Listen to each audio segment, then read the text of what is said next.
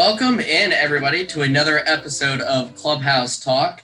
Uh, this is an All Star week this week with the All Star game going on, and we brought on a uh, All Star guest tonight with with one of our good friends, Sam Singer, joining us all the way out from Seattle, Washington, uh, to help us talk about some Braves baseball here in the middle of the year. Sam, how are you doing tonight? Doing good, Kylie. I appreciate you having me on, my man. Uh, Joe as well. Thank you guys for the opportunity. Um, been a lifelong uh, Atlanta sports fan, not just Braves, but um, diehard Atlanta Braves fan, and I uh, I'm happy to be on the podcast tonight. Well, we're ha- we're happy to bring in another another fan, another person to I don't know, maybe talk us off the ledge. This is going to be a pretty tough episode of, of Braves news. We'll have to see where where our heads land of what what on earth is going to happen over the next couple of weeks. But before we do that, we'll we'll let Joe go ahead and, and get himself in. Joe, how are you doing tonight? Doing good. We're doing good, as as good as we can be on a week of of this kind of news. Yeah, uh, it you know we said it last few episodes. We've gone to these every other weeks, and boy, the news keeps flowing in. Uh, thankfully, in, in some ways, this, we're pretty on top of this news as it just happened um, over the weekend. But I guess that's where we should start tonight, which is on Saturday. The the just complete misfortune um, absolutely soul crushing to the Braves of uh, Ronald Acuna went up to try and catch a ball, kind of leaped, landed funny on his on his leg, and ended up being a torn right ACL, complete tear of the ligament. Out, he's going to be out at the end of the year. Hasn't had surgery yet. We'll do that soon, and then hopefully we'll be back for next year. But I guess first question to you guys is thoughts. What went through your mind when you saw the injury? When when you heard the news Saturday night when it broke late? Just what where your guys' heads at? Yeah, so I was actually at a buddy's wedding of mine who is a diehard Braves fan. Um, so I didn't actually see the injury happen. I got the ESPN update that Acuna had left the game. Saw the in- injury on the, the rerun. I, I pretty much knew instantly, just based on the way he landed and the reaction, that it was going to be an ACL. Uh, pretty crushing. He's he's my favorite player on the Braves. If I had to pick one, uh, just the energy he brings to the team alongside just the incredible baseball talent that he is. Um, the future of, of the Braves team. I mean, we we've seen pretty much the two future superstars of our team go out with pretty significant injuries with Soroka and Acuna. So uh, definitely crushing, definitely cemented what has been already brutal year with injuries on the Braves roster. And uh,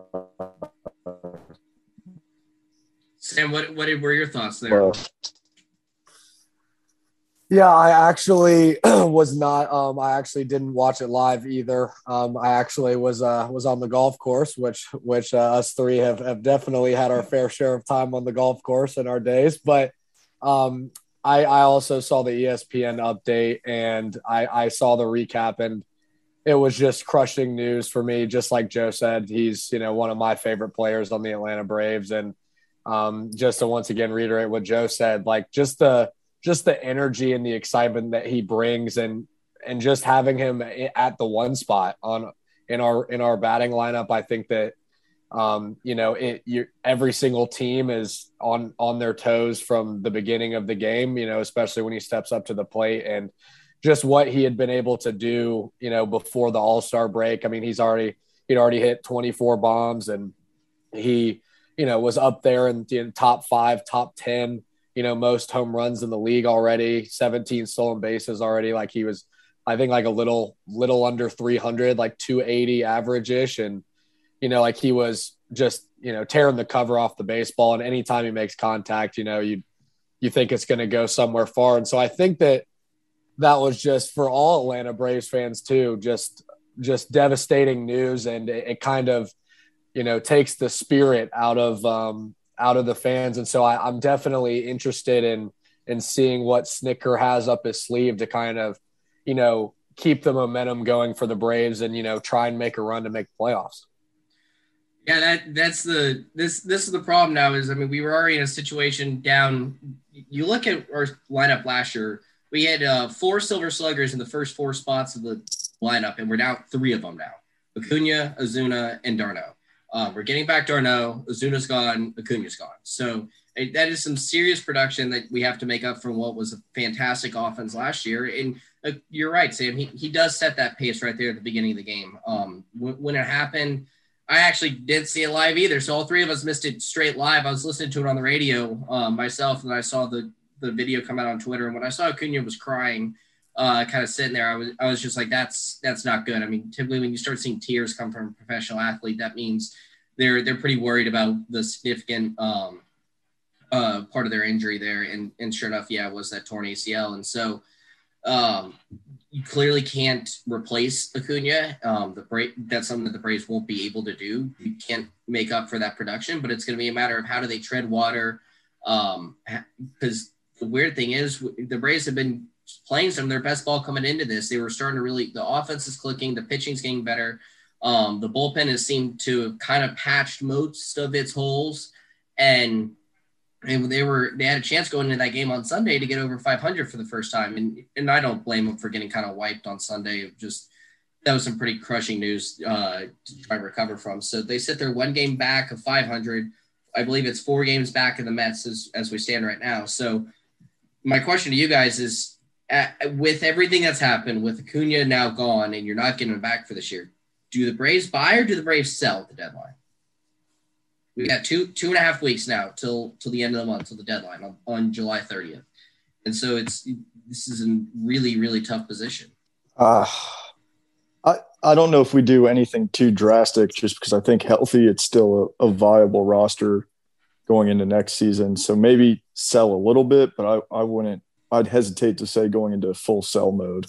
Yeah, I completely agree. I don't think that um I uh, and I know a lot of uh, a lot of Braves fans right now might might not agree with this statement, but I still think that they're the Braves still have a really good ball club. It's just it it really hurts when you have an all star that's that's taken away from you. But I think that um, just like Joe was saying, I don't think that we necessarily have to be, you know, trying to make you know a, a, a big buy or, or sell at this point. Um, I think that you know the main goal is to try and you know that keep that difference between us and the Mets as as minimal as possible, and you know try and make a big run at the end, and then potentially you know even if we you know can't win the division, try and find a way to win the wild card. I think that that's our that's that should be the main focus going forward, and I don't think that um you know we have you know at, at the current moment i don't i don't know if a, a, big buy or sell would you know would, would change what what we've just lost you know over this past weekend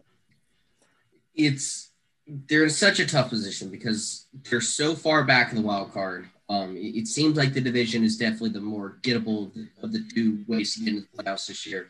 And you would say, okay, well, let's see how the Braves do as they come out of the break. You look at the Braves schedule, they come out of the All Star break. You have three games at home against the Rays. You get three games at home against the Padres. You've got four games against the Phillies, five games against the Mets, is what you have leading up to the deadline. Uh, I mean, this is this is a brutal stretch at a brutal time for when you would maybe want to say, well, let's see how they come out and do. Because, I mean, if the Braves were healthy and they came in and went two and four against the Rays and the Padres, I wouldn't be, you know, I wouldn't be alarmed. But now if they go two and four, it's like, well, once again, do you buy, do you sell? So I think that the next week and a half is what the, we'll have to see. If they come out and they lose seven of nine, if they lose 10 of 12 or whatever coming out of the break, that says it right there. If they can somehow tread water and go 500 over the next couple weeks, I think that the front office is forced to have to do what me and Joe have been talking about, which is they're going to have to get a bat, and they have to go get a legitimate bat now to replace Acuna. Um, and then the rest of, and then you're gonna have to get bullpen and and go from there pretty much. But you also can't afford to sacrifice the future for a season that seems so snake bit. I was going to say kind of the same thing. The only I would say, you know, if the option's available, go out there and try to get an outfielder because we're going to need one anyway. With Ozuna being out, so you know you're pretty much replacing that spot, and then you move, you know, Almonte or Heredia over into right field to replace Acuna. But I would still like them if they're going to make a big move. I'd like to see us move to get an outfielder. I think, no, it. I don't think we can expect a full revamp of the roster at this point. and I mean, I was kind of hesitant to say we would, even if Acuna was going to be healthy at the trade deadline. But with him out, I think I don't think it's too much of a say, stretch to say that Liberty Media is not going to put their cards on the table. Yeah, it's it's tough. I mean, and the Braves. I mean, I can look at the roster a little bit. We don't even have that many, you, you know, really attractive pieces to sell because a lot of their pieces are locked up for a while. Um, they don't have a lot of the one year guys. They can they can move some people in the bullpen. Um, not, that, not that they have that much value, but you can still try and move some of them. And the good news is, whether they're good or bad, if the right opportunity comes up for an outfield bat, I agree with Joe. You have to go out and get a legitimate outfield bat, someone that's got contract uh, contractual obligation past this year because they're going to need that going forward with Ozuna's never coming back. So they already know they're going to need one again next year. So why not go ahead and get them now instead of having to mess with somebody in free agency? And there's a few people that could fit that, but it's a matter of how much the Braves to spend this year right now. Which I think is pretty minimal. I mean, I, I still like what we what I've said for a while where you hold on to Harris or Drew Waters, but not both of them.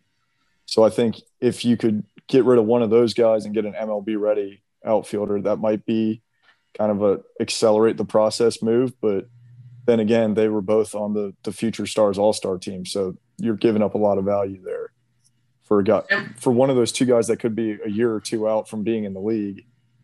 You know, you'd hate to to give it up, but I think if you really want to jumpstart that and get us into contention, and I think the mindset this year has to be forward looking to the the 2022 season, in my opinion.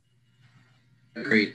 Sam, which one? I'm curious of your opinion. Which one do you do you like more between Water or Harris? I mean, I know you're you're pretty good buddies with Drew Water, so um, you might be a little impartial there, but yeah, it, yeah, I might be a little biased. Um, I mean, obviously, I I do like Drew Waters more than Harris, but I think it's because um, I think a lot of the the downplay of of his game and a lot of what what a lot of people talk negatively about him is that those strikeouts like and you know even though i completely agree with that i think that i mean he's he's lightning fast and you know in the field. He has got a great arm and and what he's been able to do just offensively i mean on some of the runs that he's gone in AAA i mean he's granted you know you're facing you know every now and then you get you get a pitcher that you know isn't having a great day or is not going to really hold too much of a future in the major leagues. But sometimes, I mean, he's facing guys that are getting pulled up to these major league ball clubs, you know, the next day. And so I think that, um, you know, I think that he just has a lot to offer. You know, I I believe that with his contract and the situation that he's in right now, and it it might be the same thing with Harris. That you know, if the Braves were to call him up in the middle of the season, then we'd obviously have to pay him uh, more money than if we were just to wait until the next year. But um, I, you know, once again, the you know the upside with potentially bringing one of those guys up is just you know giving the Braves fans some excitement again. I think just even bringing up a, a new name that you know they haven't seen play before and you know giving them a shot at this point a lot of people might say you know what do we have to lose you know because at this point we've already just lost our all-star and, you know, we need an outfielder. And, you know, if it's something that will get the Braves fans excited again, you know, I think that, um, you know, it's something that's definitely plausible. But once again, like we might, just like Joe said, we might start to gear towards, you know, looking forward to the next season. And that might not be something that we want to do right now. But just out of the two, obviously, once again, being good buddies with him and seeing the production that, you know, he he gives, you know, I have the updates, I have I have the Twitter notifications of the Gwinnett Stripers. And so obviously I, I see every single run that they score. And, you know, anytime that, um, you know, I see Drew up there, I obviously get a little bit more excited, but, um, but I think he, you know, he gr- gives a lot, you know, a lot of different upsides, you know, that the Braves could utilize, but also I think Harris is a great ball player as well, too. So, um, you know, definitely a lot of, once again, like Joe was saying, a lot of value and you know upside for for both of those guys going forward in the future, regardless of if we keep both of them or not. The only thing I worry about bringing up one of them is stunting growth and bringing them up too early. I mean, we kind of saw a little bit with Pache. I mean, Pache was forced into it. There's nothing we could do. Um, and then you turn around and you look at kind of what Contreras did. Contreras came up early and he had immediate success, a lot like how um, Pache did, and then really hit a slump, and we just had to send him back down. And you look at if you go all the way back to um, Riley last year. He did the same thing. He got called up, and granted, when he was when he got called up, he was pretty hot and came up, did great for the first month and a half, and then he really hit a struggle. So it, I just worry that they, if they're not ready, they'll come up and they may not even get that first immediate success, and then they're going to be kind of discouraged about themselves. But if they don't make a trade and they decide to go sell road or the sell route, I absolutely think that you have to bring up one of them at minimum and go ahead and just say, all right, well, at this point, you're getting you're getting reps in for the future, and you're seeing what, what you have in these guys.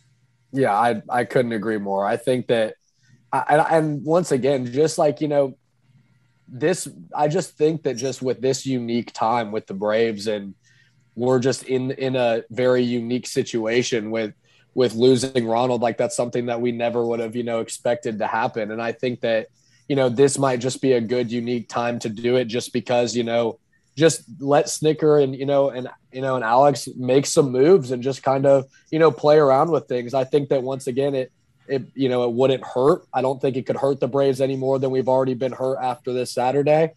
Um, but, you know, once again, there's obviously a lot of logistics that, that go into that. Um, I'd also like to hear both of your opinions just on uh, Pache, just because I I I, I believe that uh, the Braves will most likely call him back up just because once again we need outfielders, and I think that Pache is even though once again he struggled, you know, with with the bat in his hand. I mean, I still think just like Kyler was saying, like it's somebody who's already had the big league experience, and you know, we need, we're to need people. Like we can't, you know, just live off of um, the outfield that we have right now. We're to have to have somebody that is at, at, the very minimum a backup. I mean, we have Adrianza in the outfield who we didn't even get as an outfielder. I mean, we got him as an infielder. And so I think that, you know, one of the things that we we're going to we're going to have to make some form of move. It's just a matter of, you know, like we were talking earlier, are we making a some form of buy or sell? Or are we, you know, going to call up some guys. It's just, uh, you know, but I, I definitely think that after the deadline, it'll be interesting to see what what Snit and Alex have have in the future. It's I I think Pache is probably the most realistic option of someone to be called up. I absolutely agree. I think I think they're going to be hesitant to throw Drew or Michael Harris into a, you know kind of a a tough situation one way or another where they're kind of just running out the clock on the season. Um, so I think Pache is probably what who's going to end up being called up, and I think Ender's going to see a lot more starts in the outfield. Um, but I think that'll probably be the route that gets taken. Maybe a platoon of Ender and, and Pache, and you're just kind of moving some pieces around, left-handed, right-handed, um, and go from there. I mean, it's, it's definitely very uh, plausible for at least the next couple weeks. And, and, I know their the immediate roster move was uh, Johan Camargo uh, was the immediate roster move. I, I, think that that was just they had to bring somebody up for the next day, and so it'll be interesting to see what they do when they come in. But like I said, maybe he'll jumpstart his career again. Heck, you know what? I the guys the guy has shown it before when uh, back's against the wall and he gets a lot of playing time. It can work out good. So, but going back to it, there's that it's like that murderer's row coming right out of the break of, of the sixth trip. You go three Rays and three Padres, huge, huge homestand um, starting on, on this Friday. And we'll really just have to see where the Rays come out and go get swept back to back series. I, I, think you have your, your answer right there. If they can fight with the Rays and the Padres and they show, you know, maybe maybe this brings the clubhouse together more. Maybe this gets the guys in a way they they just want to do it for do it for Ronald, do it for the guys who are healthy, and and just kind of like screw it, we we can make this work. But it, will be interesting to see their uh, their mindset come out of the break. Yeah, I, I think a lot of people too just just forget about the fact that there's this guy who's played baseball for a long, really long time. His name's Freddie Freeman, and I and and he definitely has. I mean, a lot of people just have you know blown away the season. Once again, it's it's so hard to replace you know, another all but he was Freddie. I mean, Ronald was not the only all star, you know, that we have on our team. We have two really great guys at first and second base who have been hitting the cover off the ball lately. And so, I mean, once again, I think that once again, trying to uh, the the offensive side of things when you know for the longest time we're just trying to battle pitching like we're just trying to figure out what can we do to get our pitching consistently and then all of a sudden, you know, we lose Ronald. Now we got to scramble to find an offense again. I think that you know we're going to have to rely on those guys. You know that you know Freddie and Ozzie and Dansby. I mean, like we're going to have to rely on the guys that you know might get overlooked because of Ronald. But I think that once again, like I completely agree, Kylie. I think that you can find you know a little bit more motivation from this, and you can try and you know get something going here. Uh, you know, after the All Star break. Um, unfortunately, I, I watched the uh, Rays play the Mariners the other night at T-Mobile Park, and the Rays looked really good. So um, Randy Arozarena can can hit the cover off of baseball. So we're definitely gonna have to find ways to contain him. But um, all in all, I think that once again we're gonna be rebuilding, but I think that we can still get a lot, have a lot of victories from this season for sure there's there's 87 baseball game or 77 baseball games left. There, there's a long way to go. Um, but yeah, it's gonna be, gonna be really interesting to see.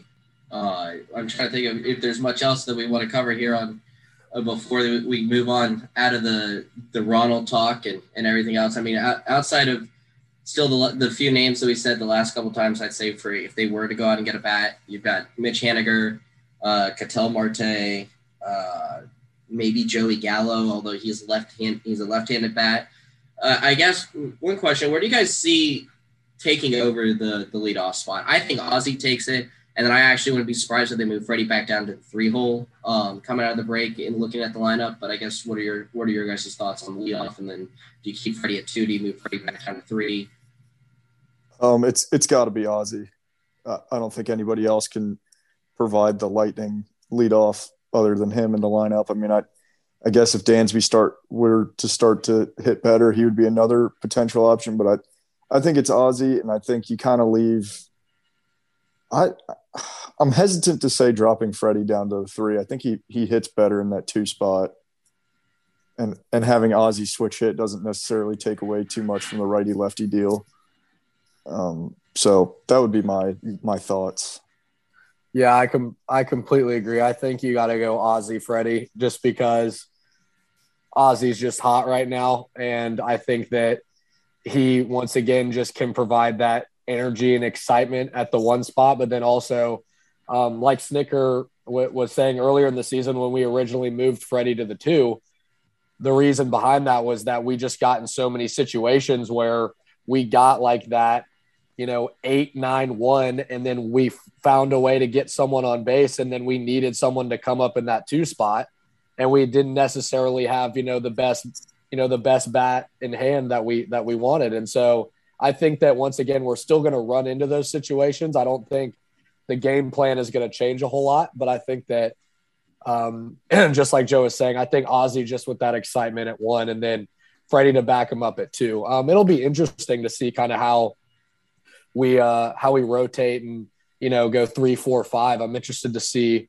what we do there. Um, but yeah, no, definitely. I, I, think I don't think there's anybody else on the team right now, um, uh, unless Dansby starts to get hot, then then maybe. But I mean, right now, Ozzie for sure. The only other name I've even seen considered was Orlando Arcia, but I don't even know what they're going to do with Orlando going forward in, in the situation that they're at and where he's going to play. So um, that that was the only other person I've even seen the name thrown out there. Yeah, and also just uh, like he he we just just pulled him up too, and I mean, once again, like putting kind of that pressure on a guy, you know, who's just just seeing the majors and and putting him in the one spot to replace, you know, I mean, a future Hall of Famer. I mean, that's just a that's just a really tough ask from from someone like that. So, uh, yeah, no. Once again, I just think I think I think Ozzie. I think Ozzie. Not only should he be in the one, but I think he'll be able to step up to the challenge. Second that. Good to see we're uh, we're all in agreement there. So before we we get fully away from the Braves, I do want to um, pivot over a little bit. Uh, is this not only was this All Star uh, game week, it was also uh, the same weekend, same week as the MLB draft this week. And so just wanted to see how much you guys uh, did or didn't pay attention to, to where the Braves went. Uh, you know, we can talk a little bit about who they selected, at least the first couple round guys. I don't think we need to go too far past the first few rounds. But first off, I mean, you guys, how much you guys uh, tune into the draft the last couple days? Not as much as I would have liked. I saw that we took a pitcher in the first round out of Wake Forest, I believe. Yep. Um, so Ryan Ryan Cusick. Yep. yeah, I'm, I'm always big on on building up the pitching because God knows we've had some guys who haven't panned out. So Yeah, and Um, he's a former teammate of the guy that we took last year in um with our first round pick as well. We that's back to back years we've taken Wake Wake Forest pitchers in the first round. Um, Ryan's a, an interesting guy. He's a pretty tall guy. He's 6'6", 225, um, right-handed pitcher. Uh, has a lot of has a lot of power with his fastball. I mean, he's he's hit. Uh, he's touched over hundred before. So I, I think their immediate talks, at least what I've seen, is that the Braves are able to do and and uh, having him as a bullpen guy to start off with, and then maybe stretching him out later on. But just because of where our organizational need is, we can get him up into the pen quick. I, I mean, and maybe potential September legitimately. I mean, there were there were guys drafted. There's a guy at Tennessee last year that was drafted by the White Sox, and by the end of the season, he was pitching for them. Uh, they're they're down the stretch run in September, so there's potential for that when the rosters expand. But legitimately, I, I think we could see him next year or the year after in the bullpen. yeah, I agree. I hope we don't Yeah. No. try to rush it and let him develop his stuff a little bit. I like the mentality to keep him in the bullpen a little bit. I think we we played Kyle Wright wrong, and I, I honestly I was I was going to say this earlier, but um, I think Kyle Wright might be a guy who we we might ship at the trade deadline potentially, just because I don't think it's it's working out with us, unfortunately. So it could be a breath of fresh air for him, and I think he's still got some value. So um, maybe save his career and save the value that he has. Yeah, no, I I I agree with that Kyle Wright point. But um also just kind of with the draft, I actually I actually paid a, a good bit of attention to it. Um I, I actually really enjoyed um what we did. And honestly, if if this Ronald injury didn't happen, I mean I honestly would have said that we we did a fantastic job. Um we we definitely went, you know, we prioritized pitching.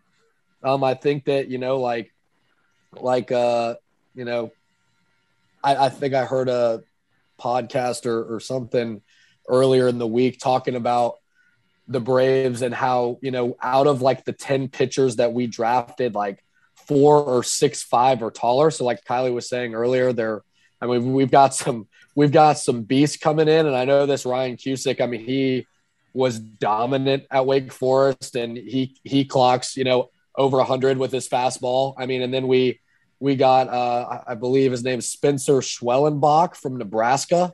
Yeah, and he. I was Um, in the the next guy I was going to round? move to. Yeah, he's yeah, and he, he's a I mean, really he's- interesting guy. Yeah, he is an interesting guy, and he clocks, you know, around 99. And so I think that um, the Braves are getting, you know, some types of pitchers that not only are, you know, dominating on the collegiate level, but just guys that we haven't seen. I mean, like our uh, our ace, you know, Ian Anderson, he is a guy that touches 95. I mean, and that's all he's gonna, but he's just locating.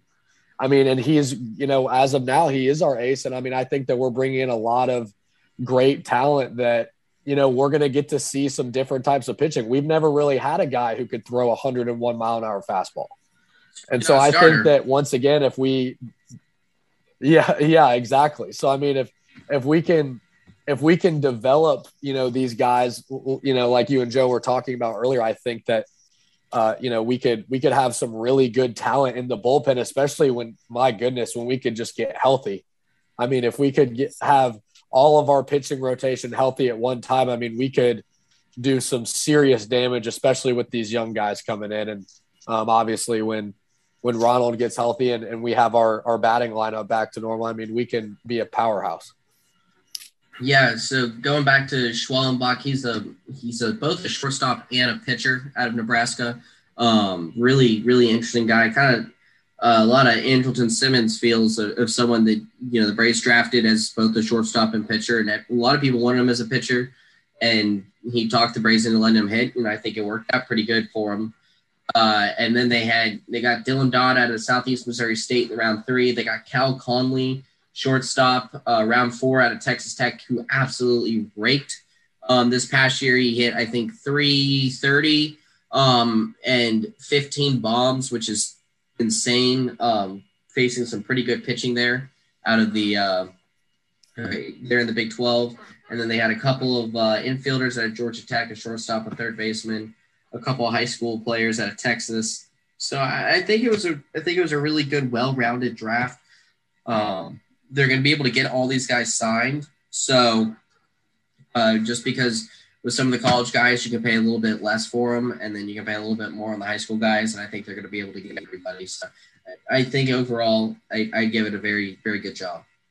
Yeah, absolutely. I think you. I think I give it probably on a on a grade scale. I think. I mean, I'd give it a solid, solid B plus. And and honestly, for the Braves, I think I'd give it an A plus just because you really don't need, you know, to go get, you know, another Dansby Swanson right now. Like you don't need to go uh, go get a really big first first round draft pick. We're we're prioritizing what we need, and we stuck with the game plan, even though we just had Ronald, you know, Ronald having his injury. I think we stuck with the game plan that we need to prioritize pitching and get to be a dominant force in the National League on that side of the ball. And then once again, just continue to have faith in the guys, you know, with the bats in their hand, you know, the, the guys that we have and, you know, hopefully um, some, some new guys, hopefully coming up next year.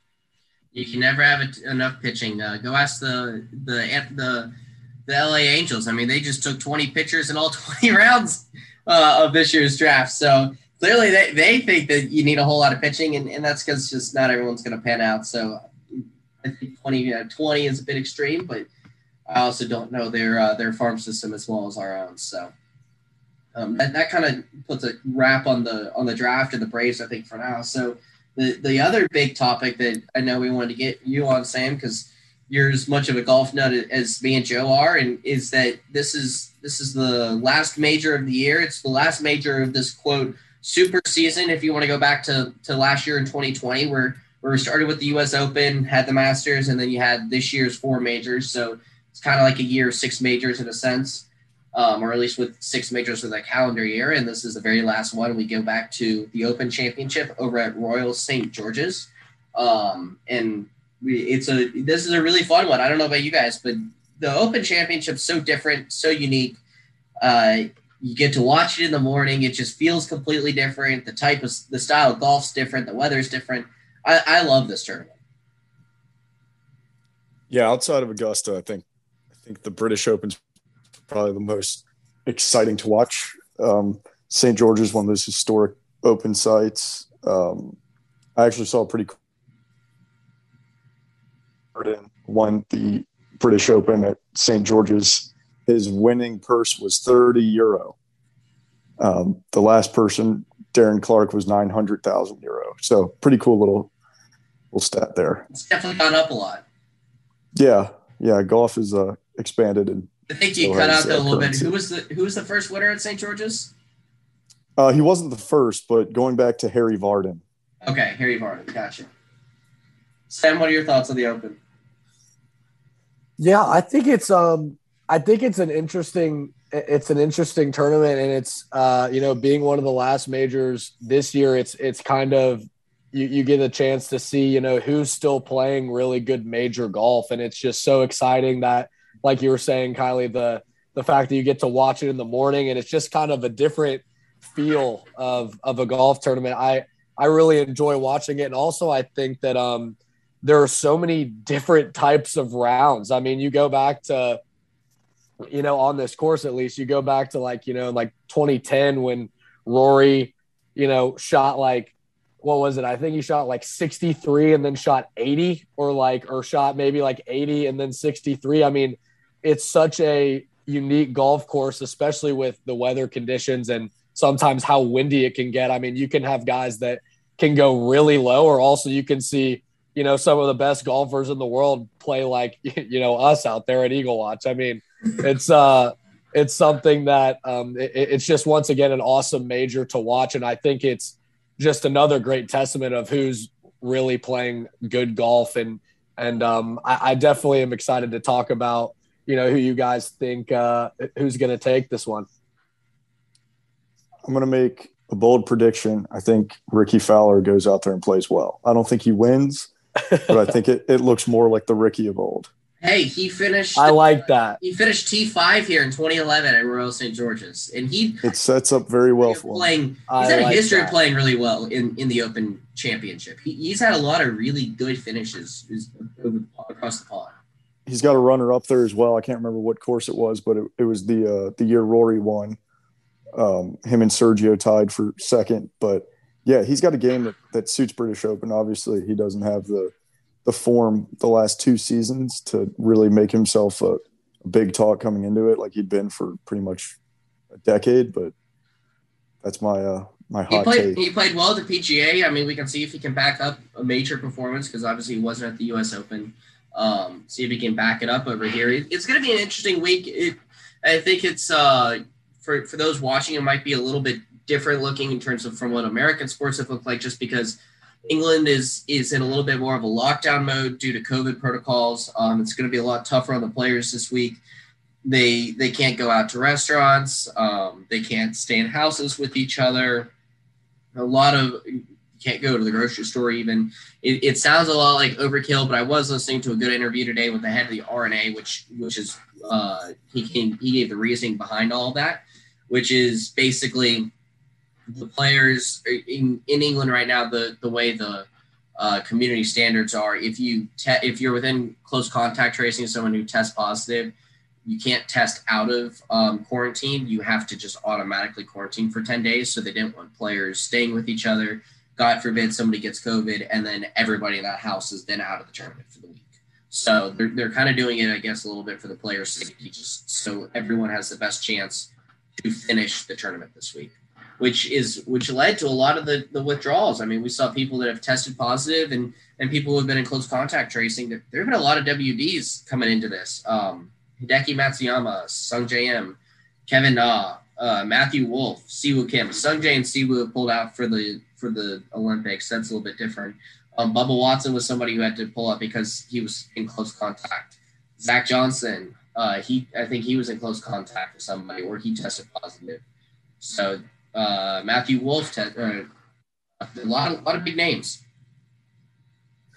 Yeah, I think that I think that Bubba actually potentially might have tested positive or something. I think I might have saw an article about he had the vaccine and he still might have tested positive or, or something like that. Yeah, But, he um, was vaccinated, and the person he was with um, near is what it was. He didn't meet England's uh, protocols. Yeah, yeah, exactly. But you know, just once again, like just a lot of you know big names that you wouldn't mind seeing on the leaderboard. You know, just to make things more exciting. And I think that it's you know once again very unfortunate, um, but I think that thankfully we still have a great field. But one of the guys that I'm going to miss in the British Open is Matthew Wolff, just because I think that he's been playing some really good golf lately, and I, I was really upset just because he got so um, off to such a hot start in the U.S. Open, um, and then you know c- couldn't really you know keep it together over the next couple rounds. But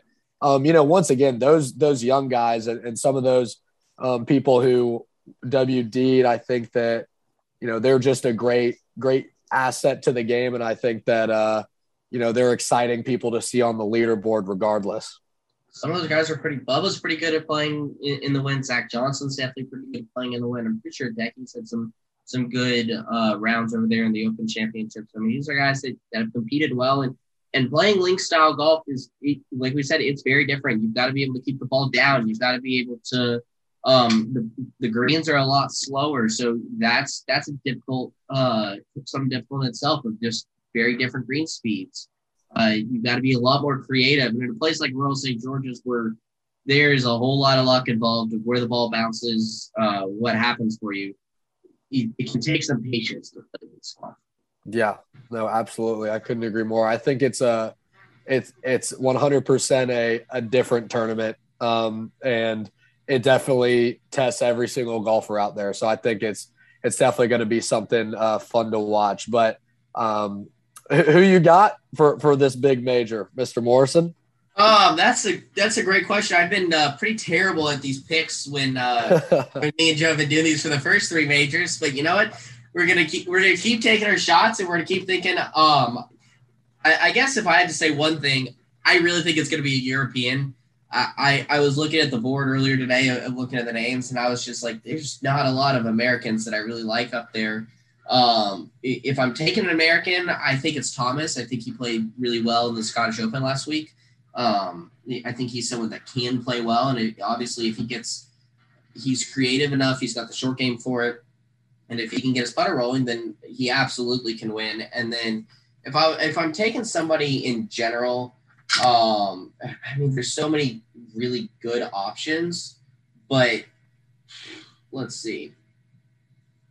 Uh, Fitzpatrick played great last week. Um, I think it's good. I think Rahm will play great. I don't think Rahm goes back to back. So I guess if I had to choose another one, give me give me Fitzpatrick to get it done this week and, and bring it home for England. wow, I'm actually uh, European. I've actually played his home course um, in Sheffield, England. Put re- make sure to mark that down because I have played uh, that the Hallamshire course out of Sheffield, England, which is Matthew Fitzpatrick's home course. And I can tell you right now, there's it, it's link style and there's a lot of wind.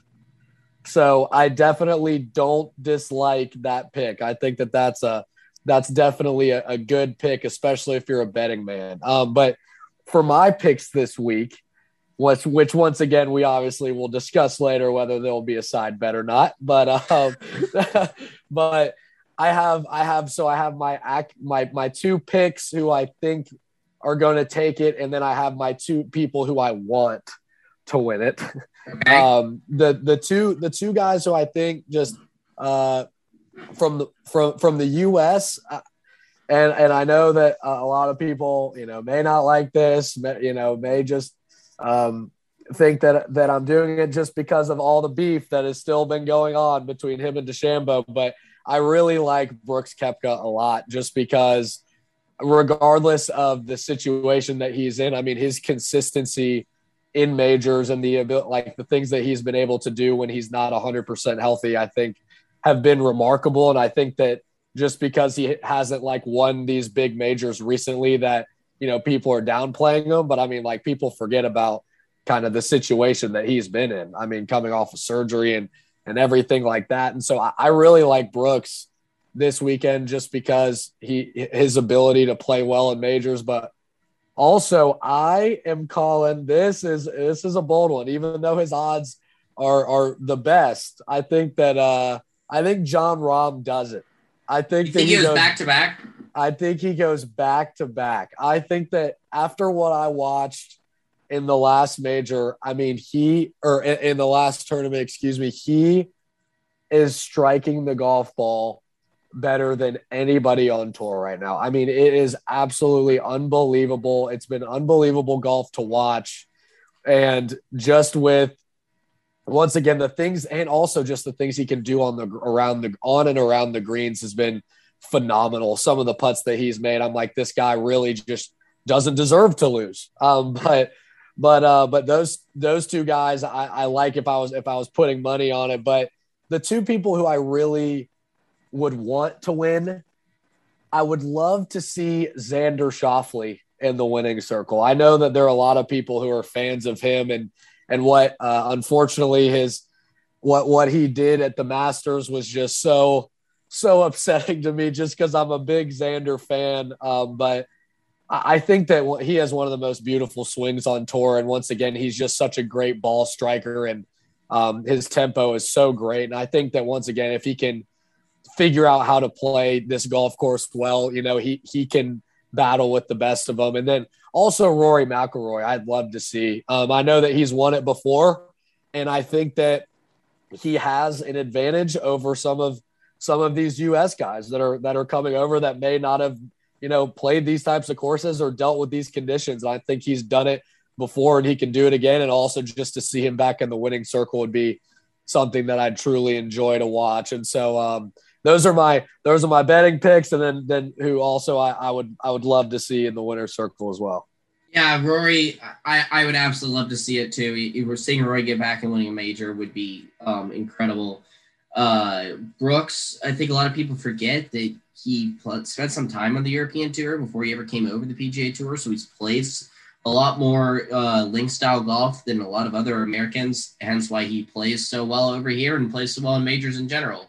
Um, so it, it's really hard to go against that one. And then Xander, it's just man, he, I guess he's just burnt me so many times yeah. that I, I don't want to trust him. It, um, it's like the inconsistent consistency is what it I is. know. So it's it's it's the consistency and the ability to place so high in all these tournaments, but the inconsistency to be able to get it done. It just is. Oh my gosh, he's such a. And also, I've heard he's just such a great guy too. And it, it he'd be one of those guys that I'd love to see do it this weekend. but I do have a reason why to not pick him, which is he was just married, and there is no way he is being able to focus. These guys never play well, which is why I want to have a friendly wager with you that Thomas finishes higher than Xander this week. Oh gosh, but but JT just played so well too, like that. Uh, I mean, we will discuss this uh, at a later time, and I I will de- I definitely need some time to ponder over it. But I could I could see myself getting myself into a friendly wager. I wouldn't mind it. Um, but once again, super excited for that golf tournament. It's gonna be it's gonna be awesome to watch. Um, yeah, it is going to be great. So I think that there's a lot of names down the board. I think Ian Poulter is a really per, a really far down the board guy that no one's talking about. God, he has played some really really good golf lately, and if he got it done, I I can tell you right now, I wouldn't be surprised if he won this week. I genuinely would not be surprised. Oh, he. I mean, well, he's just. I, I I'm not. I'm not the bit, and I'm not even the biggest Ian Poulter fan, but I can't deny the fact that he's been playing fantastic golf. And and honestly, the the only reason as to why you know I, I dislike him every now and then is just because.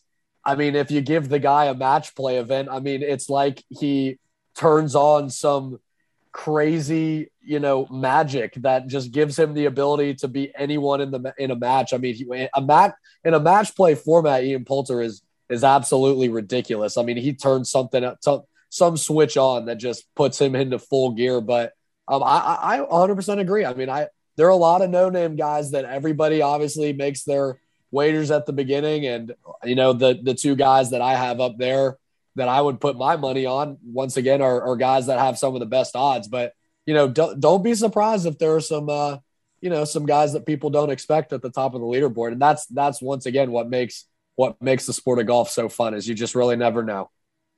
Cam Smith's another guy I think who could play really, really well this week. Um, I I don't know if he gets it done, but the guy, the guy can just pop. Keep, keeps the ball low. Oh yeah, he does. He Keep, keep keeps finds the ball keeps the ball low and can hit it a mile. which you'll you'll need to do. So I think it's going to be a lot of someone who's. I, I do think it's a veteran though, someone who's got the patience to wait it out, understand they're going to get bad breaks. Um, is, is kind of the way I see it going down. Um, we we did lose Joe is due to uh, some connectivity issues and in internet issues, so we apologize for that. But he has given me his picks, so we'll we'll see where where he stands in, in your head. Um, he must he must have listened to you or must have talked to you before this because the first name he gave me is Xander Schauffele. Um, so there you go. There's two of us uh, on this podcast that think Xander's going to play well, and personally, I I don't see it. I think he's going to be a little distracted. Um, may, like I said, maybe it's just because he's burned me before, but Uh, hey, or after he just got married, maybe he's more relaxed than he's ever been, and he goes out and shoots 63 every day. You never know. Um, let's see. Next up is Joe's favorite. He t- tried to bring this back to the U.S. Open last time. Didn't work for him. He's going to go for it again here, and that's Lee Westwood. Lee Westwood.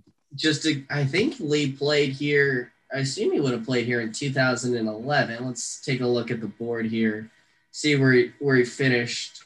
If he finished anywhere good, I'm scrolling and I'm not seeing him anywhere near top 50. Hey, He missed- I mean, on-. Honestly, excluding he the did past, miss the cut that year. excluding the past, the most recent U.S. Open when Phil won, which by by the way, uh, heard heard your guys' podcast on that, and just, I mean, just could never. I mean, I, I, I, it was awesome. Like that was an incredible experience to see him win the U.S. Open. But Lee Westwood is, is I mean, like he's really the Phil Mickelson of of the rest of the world. Like he has just more second place finishes than than than literally anyone and and that's why once again like could I see him you know having the experience over other guys and you know doing a top 10 finish? Absolutely. But just oh like if he's just one of those guys that it's almost like you want him to win. Like because you do want even, to win. I, even everyone would pull him for him. Yeah absolutely unless it was unless it was Phil Bursley Westwood then I would have to go Phil, obviously. But I mean, you know, once again, he he's he's a great, still a great, great golfer, and he's he's built just. I mean, he is just such a big dude, such a big presence, and he has so much experience over some of these younger guys, and he you know get that gives him the ability to do some things with the golf ball that other people can't do. And so once again, I could I could see it, Joe. I could see it. And then last up for him is Paul Casey, which I think is kind of the same mindset as uh, as me. One of these pretty well in their prime, you know, Englishmen that I can guarantee you played the course and, and someone who can play well. Paul Casey hasn't has never won a major either. So we're picking a lot of people on these lists that, that have not won majors, which is really hard to it, it's not easy to close these things out. I was about to say you'd win a lot of money if you if you were able to hit on one of these predictions. Yeah.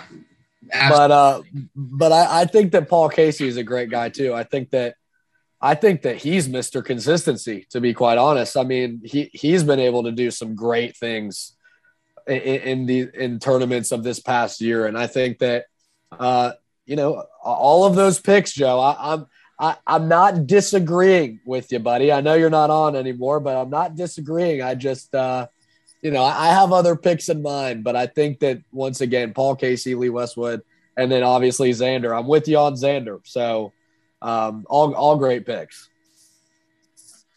So I mean, we'll be interested. Uh, like I said, I'll be really interested to see how this week pays out. Uh, plays out. Love love being able to wake up in the morning, um, maybe stay up a little bit late at night, see those see the first tee shot early early Thursday morning here. Uh, in the U.S. I think it'll come on at, at like one o'clock Eastern in the morning, so I got to stay up late. But it's always a blast being able to do that. I remember it, it, sitting there in, in times of the summer in high school, being able to uh, to watch, you know, stay up with my friends all night watching, watching and being up to, being up at four in the morning watching. Oh golf. yeah, yeah. I know, the, we, I know we've done it. The round. Oh yeah, I know we've done it. A, a stay up to watch it, and then maybe take a little two hour power nap or something, and and, and then get back up when the stars start going off. So I do encourage everybody to take a look. I, I, I like Joe's pick of Rickie though earlier on, of someone who could play well, so finishing top 15, top 20. I, I, wouldn't be surprised at all to see Rickie do that. It, just just looking at some of his uh, his past history at, at Open Championships. Yeah, I mean Rickie's just uh he's just one of those guys like he's like kind of like the old Xander Schauffele. Like he's I mean, he's just kind of one of those guys or like you were saying earlier, I just don't know if I'm. Just, I've just gotten burnt so many times. Like I've just been pulling for him so hard, and he hasn't been able to get the job done. But once again, I'm a I'm a huge Rickie Fowler fan. I I haven't met a whole lot of people that aren't fans of Rickie, and um, once again, I think he's a great golfer too, and and he can step up and play in any of these big tournaments. I, I hope that even if he doesn't win, I hope that he can um, string together a couple good rounds because I, I think he definitely deserves it after uh, after the the couple tournaments that I, I truly believe he deserved to win that he wasn't able to get the job done. Well, I I do I, I cannot disagree uh, disagree with you at all on anything you said. I I guess if I had to say a kind of a shocking pick that I would have, I don't see Bryson playing very well this week. I still think some of his uh, I still think some of his his caddy changes yeah. are going to be messing with him. I, I don't think his head's in the right space. And then looking at some of the other names here at the top that I, I I, well.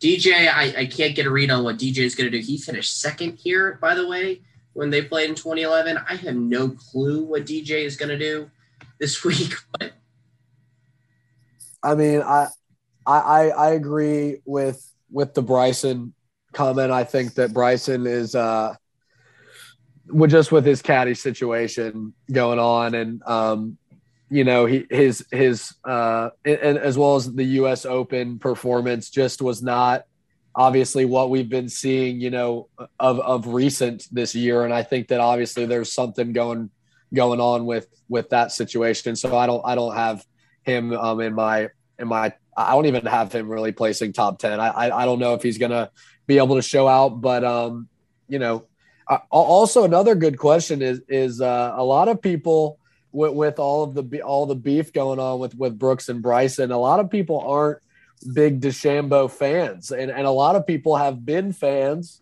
of DeChambeau, and then after all this stuff has happened, have have turned away. I'd love to hear your thoughts on just Bryson as a person as well as a golfer. And you know, are, you a Bryson fan? Or are you kind of in the middle, or?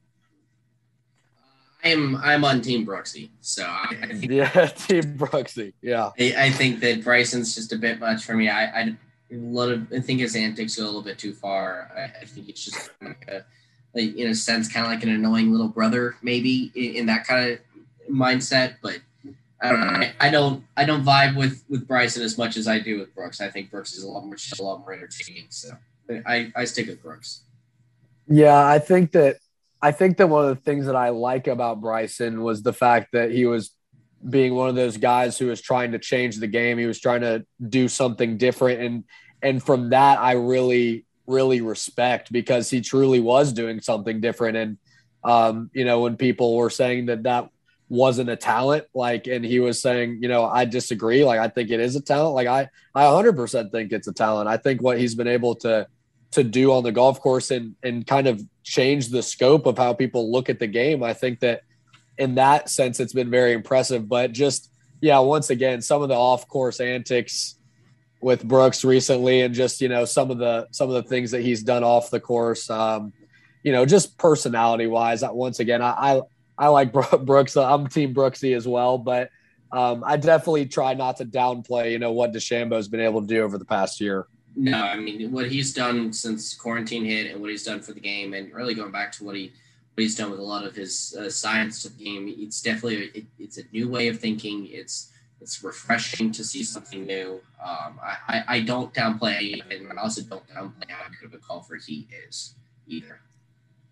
So. Yeah, no, absolutely, and he can. Oh my gosh, and he can putt the ball too, man he can really putt the ball. I mean, he he might go through a million different calculations to get to that putt, but I mean, hey, if the ball goes in the hole, it really does not matter. I mean, it really it really doesn't matter, and he can do it. And he, he was, I mean, he was doing it from I, even some of just his lagging too. I mean, he he's been able to do a lot of impressive things on the on the putting greens. And so once again, don't want to take anything away from him, but um, but I, I have Brooks finishing higher than DeChambeau in my picks this week for sure. I I would hundred percent agree with you on that one. I, I, think that is that feels very very safe this week. So. yeah, yeah, no, absolutely. We'll have to talk about some side bets later on. Well, you, you know where to find me, bud. So yeah, absolutely. Um, well, I mean, I think that pretty well covers most everything. We've we've covered covered all that we needed to do tonight. So um, you know, we'll see if any of our any of our picks here can can bring it home uh, for us. Hopefully, one of us hits. Joe hit hit last week or the last uh, tournament on on Rahm. He picked the he picked chalk, but hey, you still won. So we'll see if we can get one of these one of these picks for us to hit here. So just to, to recap for you guys of, of names that we think have a really good shot of winning this week, we've got Brooks, we've got Xander, Thomas, um, Rory, uh, we've got Fitzy, and we have uh, some some maybe longer shot guys of looking like a Lee Westwood, Rahmbo, Rahm. Well, Rahmbo's at the top. You're you're going with chalk there, Rahmbo. yeah, I am going with chalk, but that's okay. And Poulter way on down there. So that that's roughly who we think are our best chances to go this week. Um, best chances to pull home. I know that feels like a lot, but a lot of names. But hey, you know what? You got you got three people. We can spread it around here. We can spread the love. Yeah, no, absolutely. I, I appreciate you and Joe for uh, for allowing me to to be featured on this podcast. I've been listening to you guys ever since you started, and uh, it's it's been truly an honor. I hope to uh, hope to be able to do it again. It's much appreciated. We love having you on, and uh, I I don't think this will be the last one. Trust me. With uh, I know that you've got your college. You love college football as much as we do, so we might have to bring you on in, in a preview and uh, obviously we've got a whole lot of Braves talk to, to go with you going forward. Oh yeah, absolutely. I hope that uh, we're having more conversations in the future about making a push to the playoffs. I ho- I hope that some some way the Braves can uh, can find a way to do it. I know that's going to take a lot this year, but hey, only four games back, so anything can happen. There's a lot of baseball left to be played. Amen to that, and I think that's a that's a really good optimistic tone to to finish this one on. So we'll let everyone get on out of here. We ask you guys to continue like like rate review subscribe we appreciate it it helps get the get the word out to everybody else um, sam we hope that you uh, you share this out on your social media get this out to your friends and family and uh, we keep building this uh, we, we keep building this following that we got going. Absolutely. Absolutely. Thanks again kylie. All right everyone. Well everyone have a uh, great rest of your day